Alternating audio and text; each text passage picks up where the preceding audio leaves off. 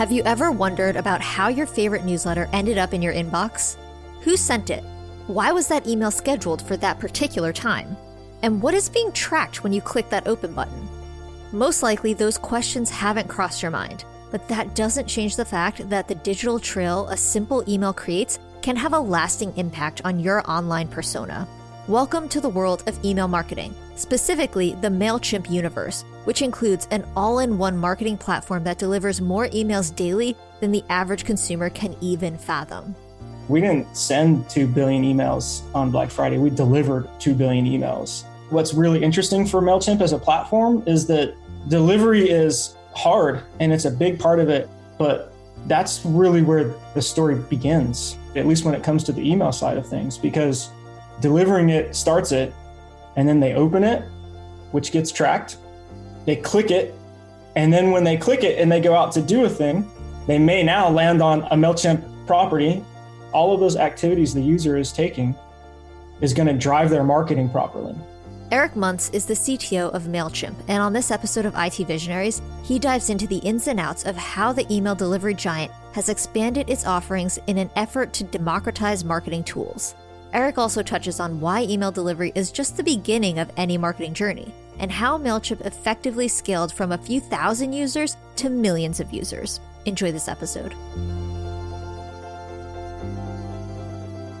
IT Visionaries is created by the team at mission.org and brought to you by Salesforce Platform, the number one cloud platform for digital transformation of every experience. Innovate fast, empower every employee, and scale with confidence from anywhere with a customer at the center of everything you do. Learn more at salesforce.com/platform.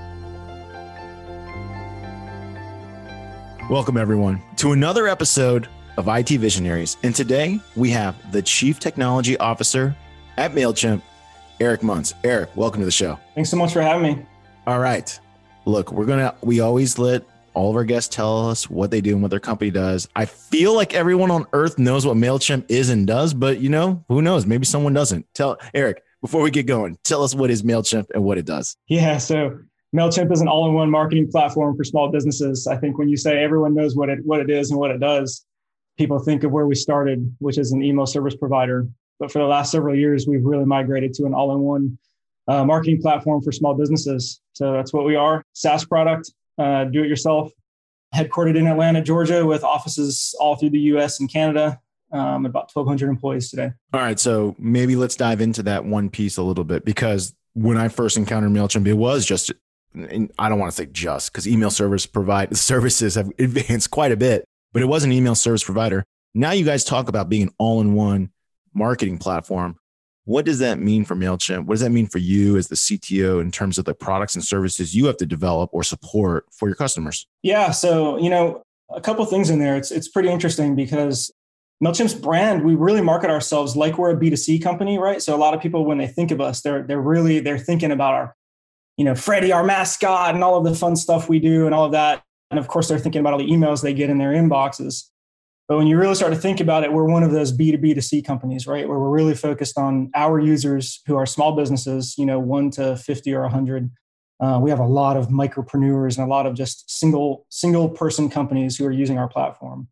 And so all of our features and everything that we're building for marketing are all about democratizing what large enterprise marketing teams have at their disposal for really small companies and just individuals, right? So I sometimes like to think of us as like staff augmentation for for a small business because we can provide a marketing staff with our suite, right? So what we're able to do, of course, is email marketing because it's our core, it's where we started and we're super good at it.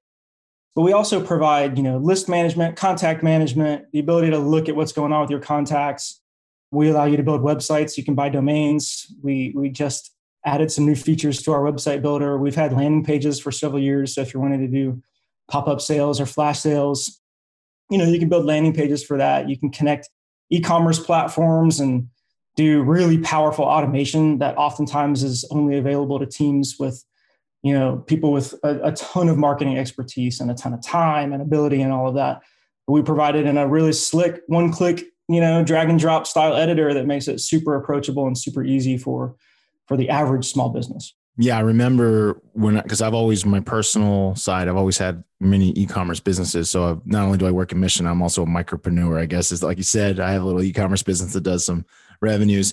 But I remember the first time the re- when I was shopping ESPs, I chose Mailchimp simply because it had visual editing capability, and I'm not a graphic designer, so I was able to take photos and graphics and things like that and make adjustments to it. And then I said, okay, this makes more sense to me because I can do this versus you know hiring someone on Fiverr or whatever I needed to get in terms of like a little graphic adjustment done. Yeah, that's great. That's exactly what we're shooting for. And you know what's really funny is um, that's how actually I started at Mailchimp. Is I was a customer before I was an employee. So I ran a small consulting business before I was working at Mailchimp, and uh, I got a little tired of my time being the only thing I had of value, and um, I started building software suite products that I was going to going to release to the world. And I realized, hey, you know, I'm pretty good at building software. It's what I've done for a long time, but I am terrible at selling software. I have no idea how to. I have no idea how to sell it.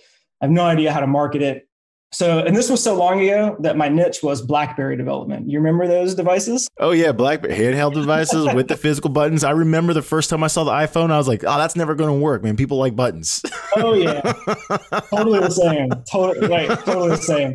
Um, and it was a great niche because BlackBerry development was not for the faint of heart, right? Like a the one class I had to make an HTTP network request was a thousand lines of code, right? So it was it was not for the faint of heart. So I was like, okay, I've got this good niche what I'll do is I'll find companies that have a lot of customers and have a captive audience and I'll build some software for for them. I'll build a BlackBerry application for them if they've got an open API. So I built one for FreshBooks, the online invoicing system. Yep, yep. First one I built, uh, it was scratching my own itch because I was using it in my consulting practice, and I marketed it with Mailchimp. And then you know it it went well, and I was like, okay, time to build my second one. Hey, maybe I'll I'll build one for Mailchimp. So in uh, December of 2009, I built and launched a BlackBerry app for MailChimp. And the morning I launched it, I got an email from a guy named Ben Chestnut, who happens to be MailChimp's CEO and co founder. Yeah. Saying, Hey, we saw your app. It's really cool. We like it. Thanks for doing it. Now we don't have to. it was just totally perfectly on brand for Ben, right? And he says, Hey, but, and we also noticed you're in Atlanta and we have a really hard time finding software engineers. Any chance you're interested in a job? And I said, Nope, consulting's going great. You know, I'm really trying to do this product thing. Things are going well. Thanks anyway. And he said, oh, it's fine. You know, doesn't hurt to ask. We just love great people and great work. And he and I exchanged maybe four or five emails. And I said, you know what? This sounds kind of amazing. Maybe I should come in and just meet you just to be just to be sure. Let's back up to that moment in time because it yeah. says, you know, 2010. Yep. How big was the company at the time? Because you got a you have an awesome story, right? You're a software engineer, and it looks like you just built your career from there, and now you're CTO. So we, you know, we would love to take our listeners through this journey. So yeah, walk us through that door. 2010 Mailchimp. How many employees did it have? What did you feel like when you were walking into it? Because now that we know that you were a BlackBerry developer prior, it's pretty interesting because I believe in 2007 the iPhone debuts, yep. and I remember seeing a stat that from 2007 to 2011, BlackBerry sales actually continually t- rose. It wasn't until 2012 that BlackBerry sales started to fall and iPhone sales started to surpass it. Yeah. I'm curious, did you see that coming? Like what was your what were some of your thought decisions to join a company at the time which, you know, like you said you didn't really you had not heard of, but you did use. I guess you had heard of it because you used the service. Yeah, I mean, I, would heard of it. Uh, you know, in 2009, they made a big splash with freemium, and you know so everybody had sort of seen that. So i definitely heard of it. Um, i knew they were in atlanta. I didn't know anyone who worked there and didn't really seek anyone out. And so i was the 33rd employee. So there were 33 people in 2010 when i joined. We had about 300000 customers. We have over 12 million today. Way back then sending a million emails a day would have been you know was like whoa we hit a million. It's amazing. Yeah. And we do that in seconds today I was actually the third engineer. So MailChimp's a, a, was a really, really small team. So I was the third engineer who was working on the product. What else was super interesting is, uh, you know, especially for the tech audience out there listening, is that I had never written a line of PHP and MailChimp was a PHP shop. And like a lot of people, I was pretty terrified. I was like, PHP, I'm not sure about this. Did you tell the recruiters or did you tell the company that before you got started? I did, yeah. You know, they the one of the greatest things about about Ben and the approach they took at the time was they said, you know, we don't care about pedigree. We don't want to see a resume. We just want to hire great engineers. Just send us some code and we'll just talk about the code when you come in to meet. Which, as a person who's not classically trained in software engineering, I have a math degree, was like almost a dream come true, right? Because um, I have a really hard time talking the talk about some engineering things sometimes because I don't have a deep background in it, right? I don't, if we're going to talk about like memory allocation and compilers, I'm not your guy. I'm going to sit here silent. But if we want to talk about code I've written or code we can write or, or what users want or what the business needs around, around software, then I'm your guy, right? Then I get real excited. So it was pretty perfect. So I sent them my BlackBerry code and I said, well, here's, here's my BlackBerry code that uses your service. Let's come in and talk about it. We came in and chatted. I spent like an hour, hour and a half with the guy who was the lead engineer at the time and the former COO. And it was just a phenomenal conversation. And you know, as part of it, and I think this is is what really got them to say, okay, time to hire this guy. Is I said, hey, uh, you know, not to like sound dicey or anything, but I showed you mine. Show me yours. I'm a little bit scared of PHP, and I want to see some code. Um, I want, you know, you're talking a good game. You're saying object oriented, and you're saying you got this great template library and all this stuff.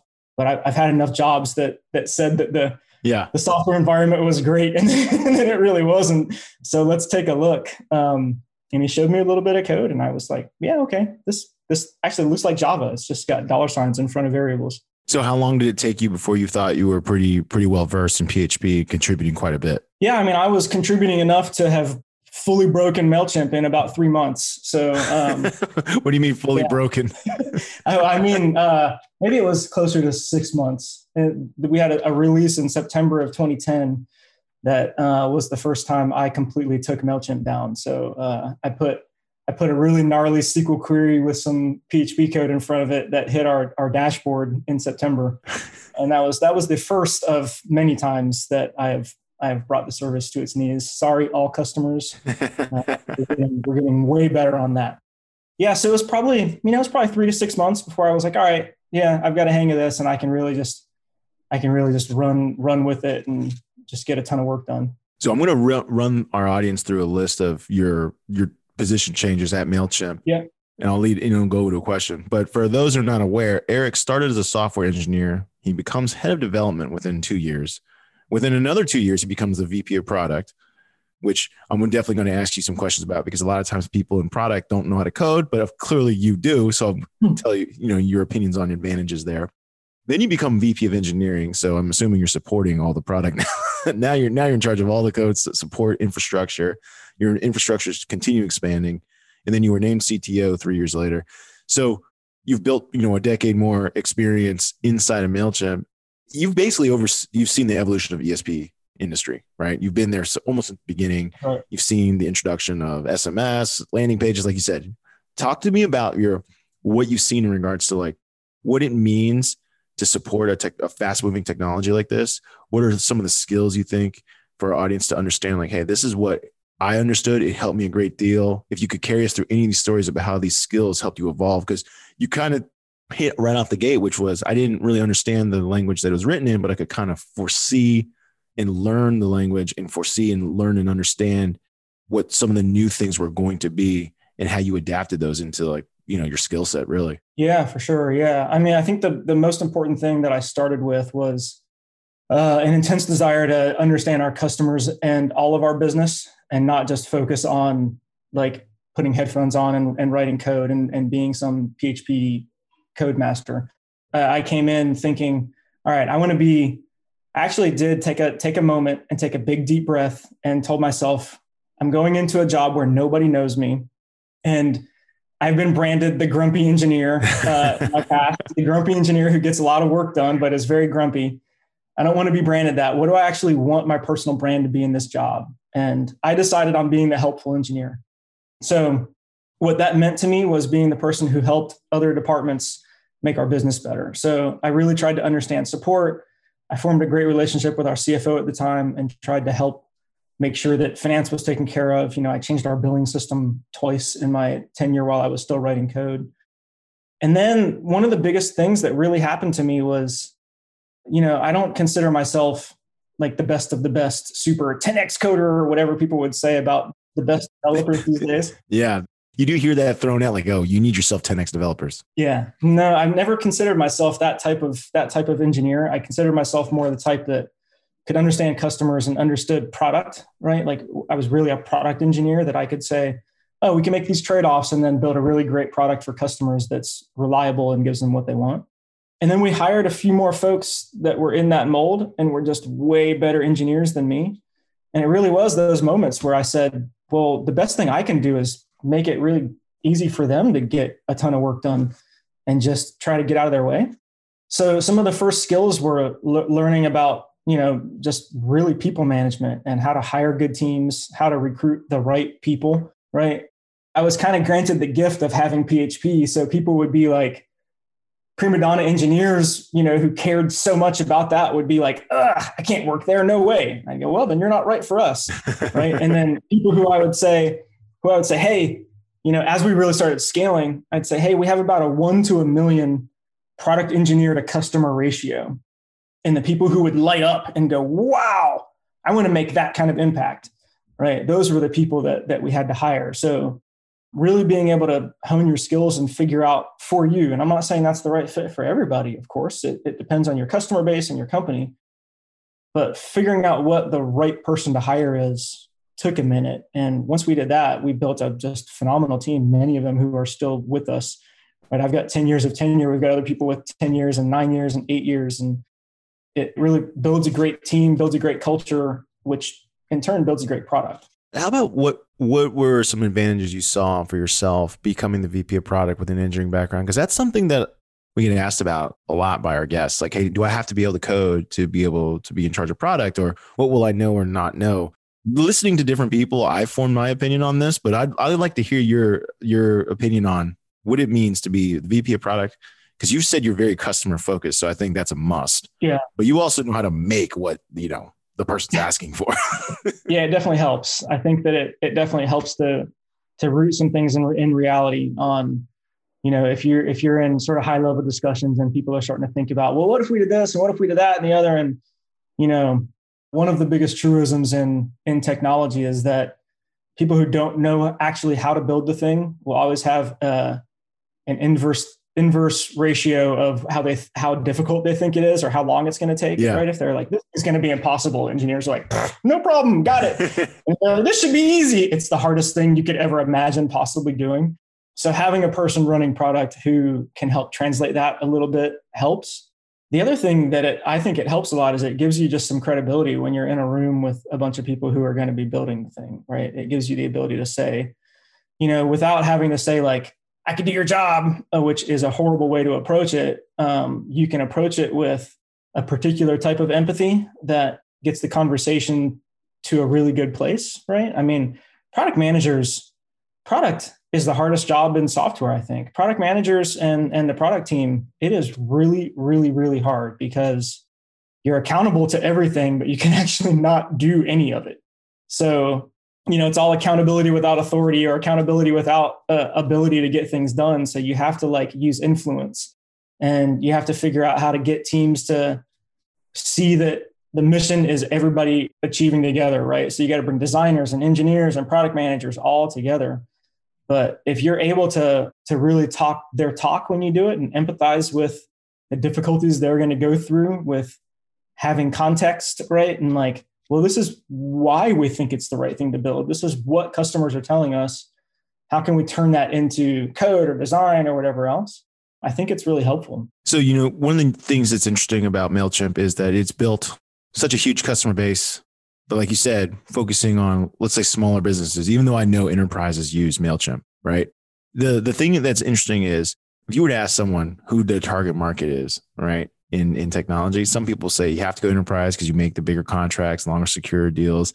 They say SMB is dangerous because they're fickle. They want a lot. They pay very little. They're also because you don't charge a lot. It's easy to replace, right? Right. It's easy to walk away from a $30, $5, $9 a month investment. In your case, sometimes free freemium, free investment. Okay. So talk to me about when you hear all these product feedback loops Uh, that's one of the interesting things because we hear from product people they'll always say, "Hey, I got to talk to customer," but in reality, you have so many customers. I don't know how you even begin to juggle it. You know, one of the things it's one thing to be an enterprise business where we have a thousand customers. Well, that seems much more manageable. But you, you know, you mentioned before how many customers or active accounts you guys have.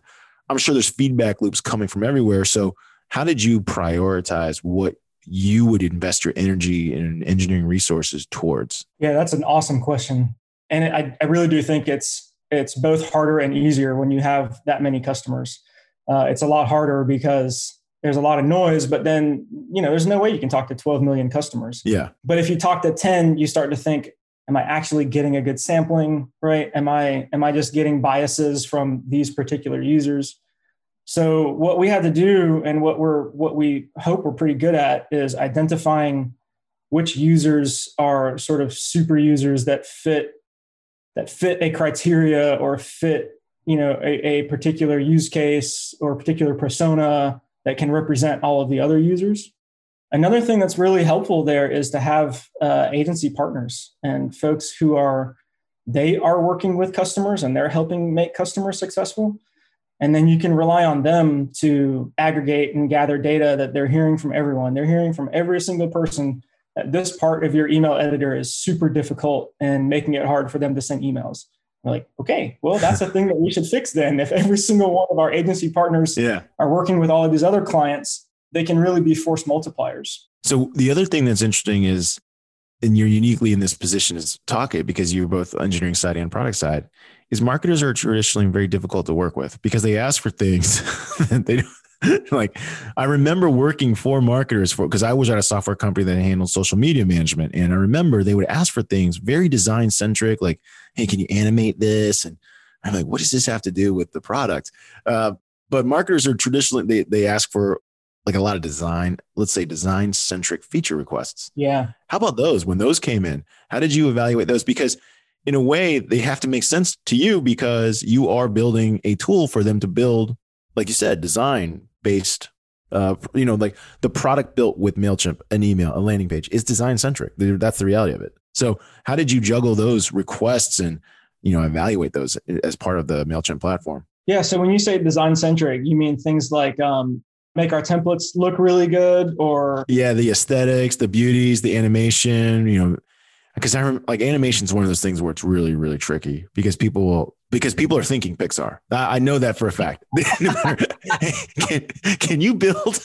You know what I mean? Like when I'm a gold, imagine I'm you know Al's gold Al's aquarium shop, and I say to Eric Muntz like, "Hey, it'd be really cool if I could animate my fish on the email." You know, I'm not thinking about a pixelated GIF. I'm thinking about I'm I'm trying to see Nemo swim across the email because that's what I'm thinking. Yeah, that'd be a pretty sweet email. Figure out how to, how to get that get how to get that one put together. Yeah, I mean, so you know the the great thing with with our with our volume as our volume started to really increase, we could do a bunch of data science on the emails and figure out what works well, right? And then part of our promise is that we make you look like a pro, even if you know you're just one person. And so the the other great thing is that we had just and we still have just an absolutely phenomenal design team. So some of it is that our design looks so great users trust us to give them an idea of what their design should look like, right? If you come to MailChimp, MailChimp.com, or you look around and you look at any of our advertising or any of our marketing materials, you're pretty wowed because we've got such a phenomenal creative team. And that actually makes it really easy for us as you know product developers and product teams to build things that users are going to trust that are going to make them look good. So it actually wasn't as hard for us as it might seem like it, it would have been. Also we we took a lot of effort to grab third party designers and prop up their work. And you know i remember we did a campaign and i think it was in 2010 i think it was one of the maybe it was one of the first things i even added to the system. That gave us the ability to to have third party developers build templates. Um, we actually had third party designers design the templates and then we had our internal uh, email editor person build all the templates. And then we could let users use these templates that came from like you know phenomenal world class developers. And it just gave us a whole bunch of cachet on on design aesthetic. No that's wise. I mean letting someone else almost social proof you. Yeah. That's a that's a great way of attacking it. Yeah You know, one of the things I also want to talk about is how MailChimp over the years, over the decade, has scaled in regards to infrastructure because you're in charge of that as well. Uh, when you first started, you had made mention, we talked about this before the recording started. How many email, like you mentioned, a million a day would be astronomical. How many, how, like, give us an idea. In 2010, you were sending how much email? You know, I don't even remember the numbers from back then. We were so busy just uh, dealing with the scale as we were growing that I don't, I really don't even remember the numbers. But it was, we were probably hitting, we were probably hitting million million email days by that pretty consistently, probably by the by around around that time. All right, now fast forward now to where you are today, you are currently sending how many emails a day? Well, we uh, we send over a billion a day now. Over a billion. Over a billion a day on you know on average, and then this past week we have some really great great numbers. On Black Friday, we sent over two billion, and then um, our our head of delivery gave us some really great stats. And there's an individual second that we were able to pinpoint was our peak second where it was about 81,000 emails during that second. Wow. Um, which is like a lot. so, you know, yeah, it's a it's a bananas number. Two billion. We're not talking about two billion a day. Let's talk about like some of the support scaling infrastructure that has to occur to make something like this happen. And I'd love to hear a little bit about how you learned about these things and how we were able to implement them.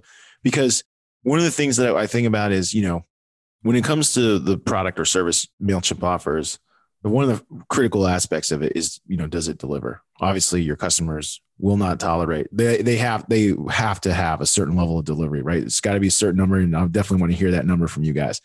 The next thing you happens is a lot of it is scheduled right? Meaning people aren't there actively pushing it. So if it fails then they they don't really know about it because like like you said black friday they're probably with their family or something like that. Uh, so it can't fail. The third thing is to them, to us, to an outsider, email, what's the big deal? Does it send or not send? But you know exactly how much money is tied to an email. It's and it's a it's a crazy number for some of these. I'm sure you've seen some of the numbers of what these like what every email literally means to a business. And especially in a time of pandemic, we know businesses are struggling. So like this email is mission critical. It's scheduled up. It's concurrently scheduled up with 81 other thousand emails a second, apparently. And uh, you cannot you cannot fail to deliver, Eric. You cannot talk about what it takes to build an infrastructure that supports that type of service load. Well, it takes a good bit of time and a good bit of learning and uh, some patience and some really late nights on call. At least that's what it took us in the, the first few years I was here. So, you know, our infrastructure, we uh, we have a chief architect, guy named Joe. He's amazing. He's been with the company just for six months less than I have. So um, he and I have worked together a ton on all of this. And um, he really, he and I both really believe that boring technology is the way to go, right? So it should be the type of thing that you, you know, you use a technology that you know is trusted, you know is going to work, and uh, you can remove a bunch of cognitive load and just work on the other pieces.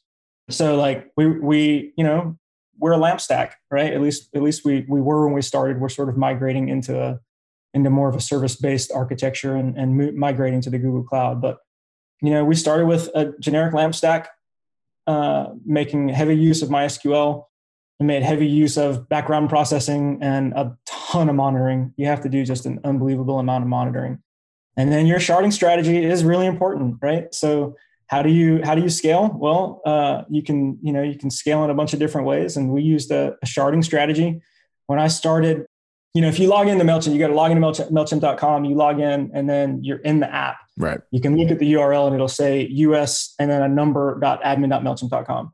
And that number is what we call a master shard. And we keep about, you know, about up to like a million or so user records in, in one of those. And that includes like new user records who started and then people who went inactive and shut down their account and, and all of that. And so when I started, it was just one. And that first year, we added our second we now have 21 and um, we've gotten really good at at getting those shards beefed up and um, making sure they're taken care of and migrating and you know just really keeping our eye on our infrastructure and our architecture. You know when you when you say how do you send all those emails? You saw me dancing. I know it's a podcast so your users won't see me dancing. You use the word deliver which like makes me want to like jump through the screen and hug you because that's really the thing. We didn't send 2 billion emails on Black Friday. We delivered 2 billion emails. And delivering delivering email is the super super sending no matter. If the customer doesn't get it, the customer doesn't get it, who cares? Yeah. And honestly, that's actually what's really interesting for Mailchimp as a platform is that delivery is is hard and it's a big part of it and we have a phenomenal team that does just an amazing amount of work. But that's really where where the story begins right? At least when it comes to the email side of things because delivering it starts it and then they open it which gets tracked. Yep. They click it. And then when they click it and they go out to do a thing they may now land on a mailchimp property right? So uh, a website that we host or a landing page that we host or a third party service that we're integrated with. And our promise to our customers is that all of those things all of those activities the user is taking is going to drive their marketing properly, right? So if uh, I deliver you an email on Black Friday and you open it on your phone and you go look and you're like, oh, I don't really like that Nike, but then, oh, I like this other one. Maybe I like that one. I got busy. I'm going to do something else. Later that day, MailChimp needs to send you a follow up email saying, hey, we saw you were here, or you stuck something in your cart and you abandoned it. Here's 5% off, or last chance to get it before it before it goes, go and go and grab it because that could make the small business's year. It could keep that small business in business for another year. So our promise is that that actually happens. And so that means that we have to be really, really, really resilient and make sure that, you know, things like like thundering herds for traffic don't don't pull down our site, right? Are you familiar with that term? No, I'm not. So um, here's a great one. Uh, the singer Adele at one point was using our platform and um, sent out a uh, at midnight i'm going to send out an email that's going to let you go and buy a ticket to my concert. So she sends it out midnight and a million people immediately go slamming in to go and grab tickets.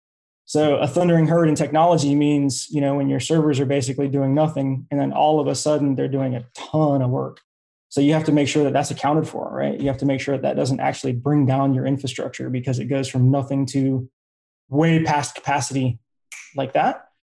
And you can imagine that happened all day, every day on Black Friday. So um, you know you have to do some some batch and batch in the background processing and make sure that all of that's taken care of. Make sure all of that's monitored. There was a time where where all those things didn't work perfectly, so we had to learn throughout the course of the last 10 years how to harden the infrastructure and make all of that all of that work well. So you made a comment i caught you mentioned that you're now moving to a public cloud service. Is that accurate? We are. That's correct. So that means so prior to that you've built you've built all your scaling tools. Like i know like the public clouds now offer you know tools that like scale load balancing or you know some of the things that you're talking about that you had to worry about they claim that they have it covered for you. You mentioned before you had to build tons of monitoring services it sounds like to make sure these things are happening. I'm curious what was your reliance on? It sounds like you were building a lot of systems to do this. That's right. Because I don't know if you, there's a, there was probably there might not have been tools that could handle or could be load tested under the loads which you were putting services under. Yeah. So I'm curious, how much did you, how much did you, of this infrastructure did you have to build yourself? Because you know, like I mentioned before, just the other people didn't, other people didn't know what their loads were, and since you kind of do, it's like, oh well, I don't know if you can work for me.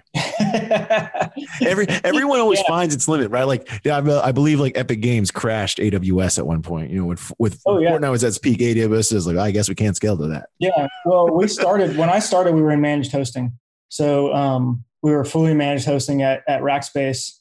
Uh, we ended up moving to full managed hosting with SoftLayer before they were bought by IBM, and then we decided we we needed to to take matters into our own hands. So we moved actually into co-location. So as of today, we're still co-located.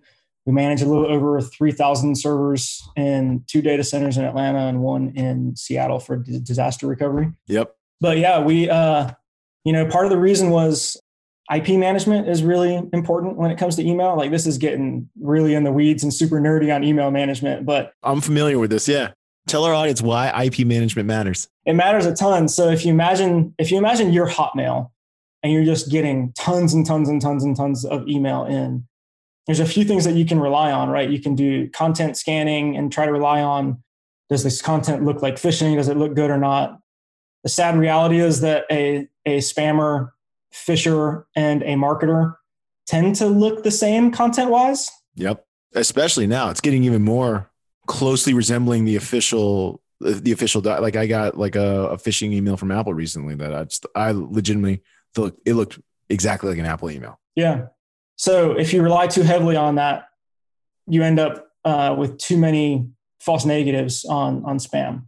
So what the ISPs tend to do is they they look at the IP address that the email is coming from and whether they can trust those emails or not based on content filters and users reporting into feedback loops, calling it spam or whatever else.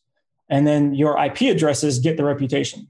But your IP address can't just go from nothing to great reputation, you know, in a minute. You have to like you have to warm it up. You have to warm it up across all of the ISPs. And so because of that, your IP address that you're sending from from your mail transfer agent, also called an MTA, it needs to be actually mapped directly to the MTA. So, you know, if we were to go to a cloud provider, we'd need to be like, hey, we've got 20,000 IP addresses we need to map to hardware. You cool with that? and they would be like, nope, not so much. So it makes it, it makes it basically impossible for us to go to a, um, a, a fully, you know, fully cloud environment, including the MTAs and all of that. There are some now that seem like maybe they're going to be able to do it. But for now, we're sticking with that infrastructure in our co-location environment, and we're moving to more of a, a service-oriented environment, um, actually in the Google Cloud. So for yourselves, like how did you uh, how did you handle during that scale? You know, arguably you're still scaling. You're still scaling. You know, you're going to probably one day, if everything goes the same, you'll probably once again hit hit a load that maybe a service that you will depend on or either infrastructure you built yourself is gonna it might fail. How do you prepare the amount of load testing for your own infrastructure, for your own services to prepare for that? Because I mean, you have to, I'm, I'm sure you're always testing more than you currently send. Uh, curious how, what your methodology is to make sure that, you know, there's no downtime. It sounds so silly because like email is not mission critical, but you to your customers, it is. You know what I mean? Like it's got to, it's got to go. yeah, it's totally mission critical. You know, I should knock on wood because we actually don't do we don't do the kind of load testing that you might think we do, right? Where we're just like, hey, let's let's make sure it's going to go out like this certain amount of load hitting a server is going to not pull it down, right? So with an MTA, we may we may do some load testing on internal emails or or accounts that you know we know aren't mission critical or sending transactional email or something like that. But in general, we sort of know that if we are statically over provisioned, that things are going to are to pan out pretty well. And you know, because we use boring technologies and we know what they're capable of, we sort of know, okay, we know what they're capable of. We know this is going to last for us. One of the things that's interesting though is as we move into a marketing platform, we're going to need more elasticity across across scale, right? Because sending emails and then responding to the events that happen from delivering those emails is pretty well contained, right? Like you know you're only going to get so many clicks and so many opens based on how many emails are delivered. But if we are hosting websites for small businesses, that thundering herd issue becomes a totally different problem, and we need to add elasticity. So, yeah, um, a lot of our infrastructure and what our teams are working on is making sure that all of the scale and elasticity is there as we move to, you know, really move into marketing platform world, and it's super interesting. It's really, really compelling challenge if you're into infrastructure. There you go. I mean, that's like the number one thing people are afraid of now uh, is you know if everything goes to plan that when i however i communicate with customer that i actually can't sell anything because you know whether it's the landing page or the transaction system anything that's down in that in that window of time yeah. because there's another thing about like the modern customer also that makes it really challenging for where where you sit is people have just such low patience you know they, I mean, it's true. They have low patience. So if, if MailChimp's building me a landing page and it loads slow, no one wants to wait. No one's going to want to wait for that. So, and we already know that the amount of page visits people take on a website continues to diminish. Like people want to be served. If you think about all the top application platforms, they tend to serve you content versus like have you searching because people don't even want to search anymore. They just want to be like, hey, what is good for me? yeah you get all those problems uh, in your plate too. So that's good. This it keeps you on your toes, I guess. Yeah, I mean, luckily the you know the the infrastructure ecosystem is pretty great right now. Yep. Right? If this was ten years ago, it'd be a lot harder. But you know, all of the edge providers and you know all the things that all the cloud providers have make that even easier, right? And then there's things like Jamstacks and things like that that we can really look into and lean on and look at expertise there. Uh, I wouldn't call that boring technology yet, so we're just sort of investigating it and making sure everything's going to play out right. But it's we're we're at a great time. So, what about where you see the future of marketing going? Because you're this, you know, like I said, Mailchimp is a marketing platform. You see how customers are behaving and interacting with content. For you know, example, I've long heard there's going to be a demise of email. Yet here I here we go. It's an, it's now 2020. more email than ever is being sent. More sales. You're laughing. More sales than ever happening because of email. So people said, "Oh, text is going to take over." Except I know opt-in rates for text are much much lower, right? So, yeah. talk to me about where you see the future marketing, where you see the future consumer behavior, and what you know, what products or services are you excited to be working on to serve that demand in the future? Yeah, that's also a really great question.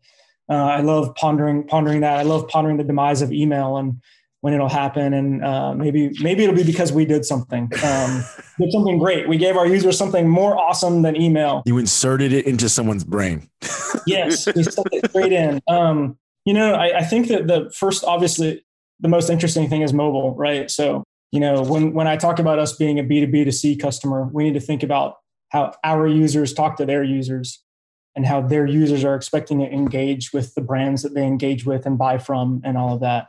And it's just all on mobile right? It's just i mean so much of it is happening on hand handheld devices these days. You know i i'm looking forward to hearing some stats as to whether like covid really changed that this year if, if people not having commutes or traveling changed that a bunch when it comes to like overall global commerce and and the way people engage with their phones i don't think it i don't think it will it didn't for me yeah I don't think it had any impact. I think people probably use their phones even more. I think probably use it more. Yeah, totally the same. Yeah. So, you know, obviously we're thinking about mobile and um, thinking about it for our customers and how they engage with their customers. And then when it comes to, you know, you, you mentioned like email or text or all of that, that's, you know, I call that a channel, right? That's a delivery channel, right? And so there's a, there's two way channels. There's like the way that our customers talk to their customers. So it's a way that any, anyone doing marketing talks to talks to consumers and the other direction is consumers talking to them right and like going to either going to their site and engaging with with their site in some way and what i find really interesting is i have this thing that i think about in the customer experience world where uh, i call it a staring contest. And i think that like a lot of consumer applications end up accidentally having staring contests with their users. Where like if you go to a website today like you go to mailchimp.com it, you know it happens on our site. You go to mailchimp.com you load it up and it just stares at you and you just stare at it and it's like one of you has to act right? Like someone has to do something or you're just going to sit there and like who's going to blink first? And so as things get more intelligent i'm really interested to see how we can help remove the staring contest. I always think that software companies selling software they have certain buzzwords that become really popular across how they work with with their customers. And then eventually those same buzzwords catch on for their customers and how they work with with them so an example there for me right now is customer experience, right? Like, yeah, it is the rage in all of tech companies. Everywhere you go, everywhere it's CX, CX, CX, CX, CX. It means everything and nothing at the same time. Right. It means everything and nothing at the same time. and you know, for good reason, it's it's important because it is it, it can be really differentiating. For me, it comes down to comes down to trust and comes down to like, well, do I have any joy using this product? Right. And so the next wave, I think, to be a really great SaaS company is to figure out how to get your customers helping have a great customer experience for their customers and what that looks like. Well, I mean, it seems to make sense traveling down the path of landing pages. It sounds like you're building some pretty unique, let's say, product or service centric experiences so someone can consume and learn about a product in a unique way. Yeah. More so than, you know, let's say a static web page that, hey, you can look at like three pictures and this is the product. Yeah. I, I like to think about, I have this thing that I call the distance to magic, which is like, uh, how far back in time do you have to go before the thing you just did with your piece of technology was magic to you, right?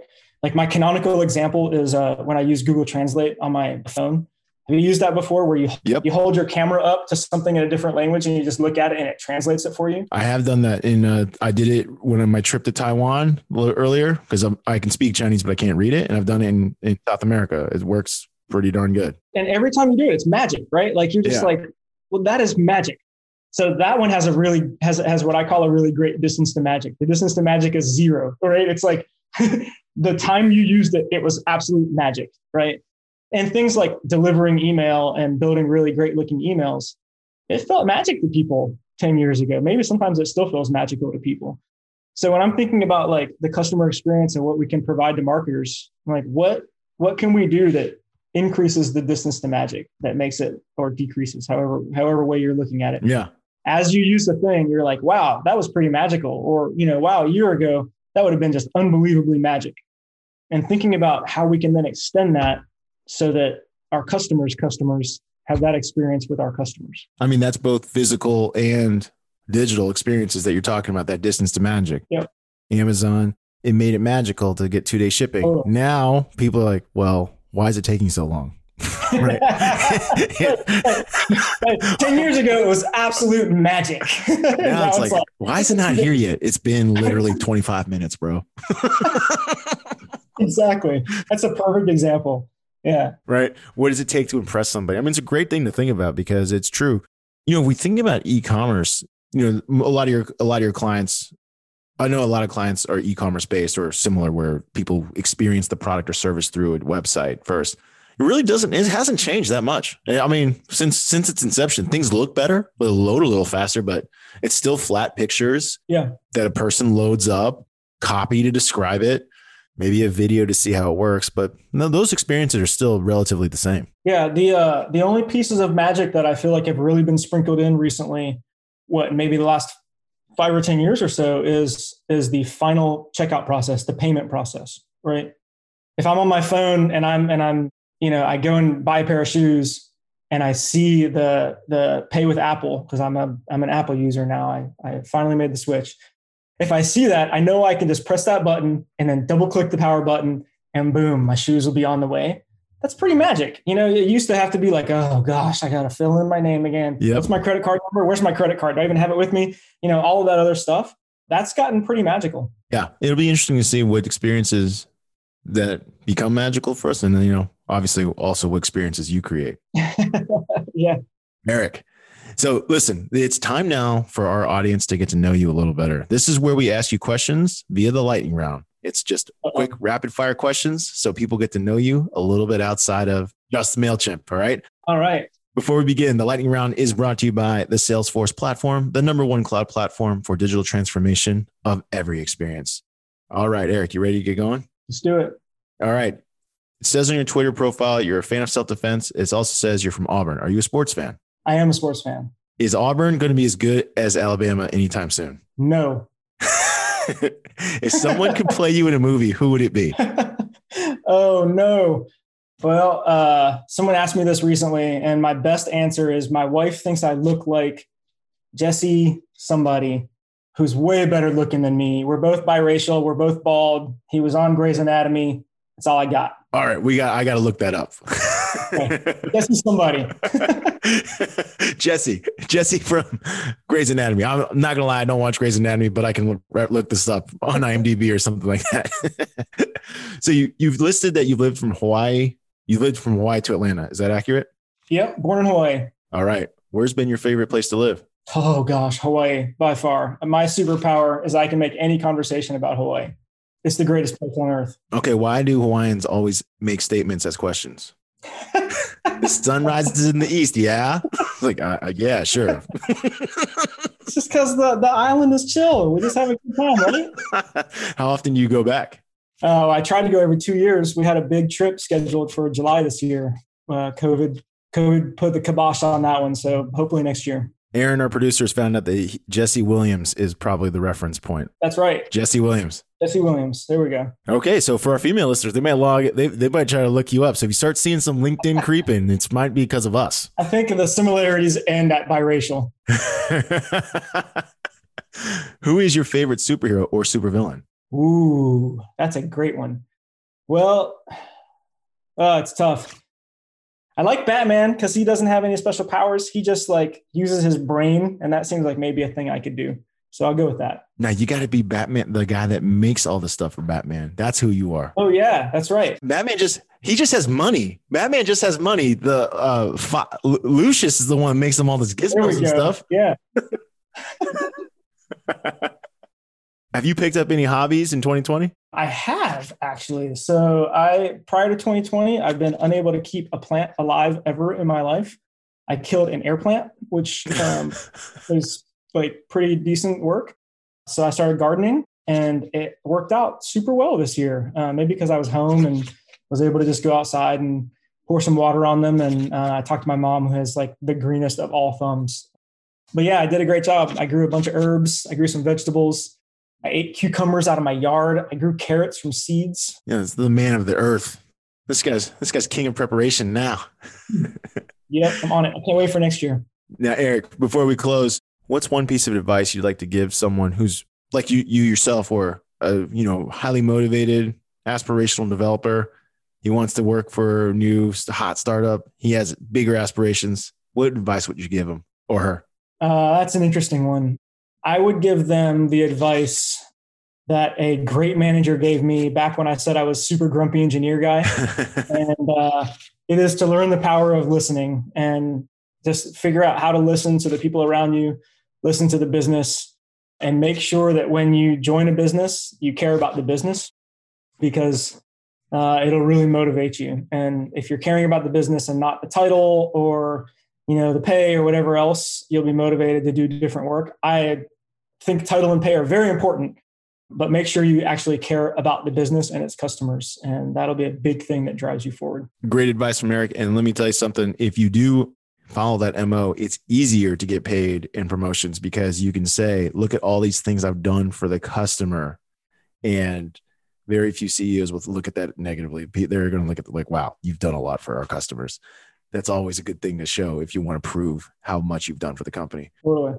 Eric, I want to thank you for joining us today on IT Visionaries. Thank you for sharing your journey from BlackBerry development to sending a, you know, 81,000 emails a second. that still sounds so amazing to me. Big kudos to my team for being able to make that happen. And thanks so much for having me. It was a great conversation. Really appreciate it. IT Visionaries is created by the team at mission.org and brought to you by the Salesforce platform, the number one cloud platform for digital transformation of every experience. Build connected experiences, empower every employee, and deliver continuous innovation with the customer at the center of everything you do. Learn more at salesforce.com/platform.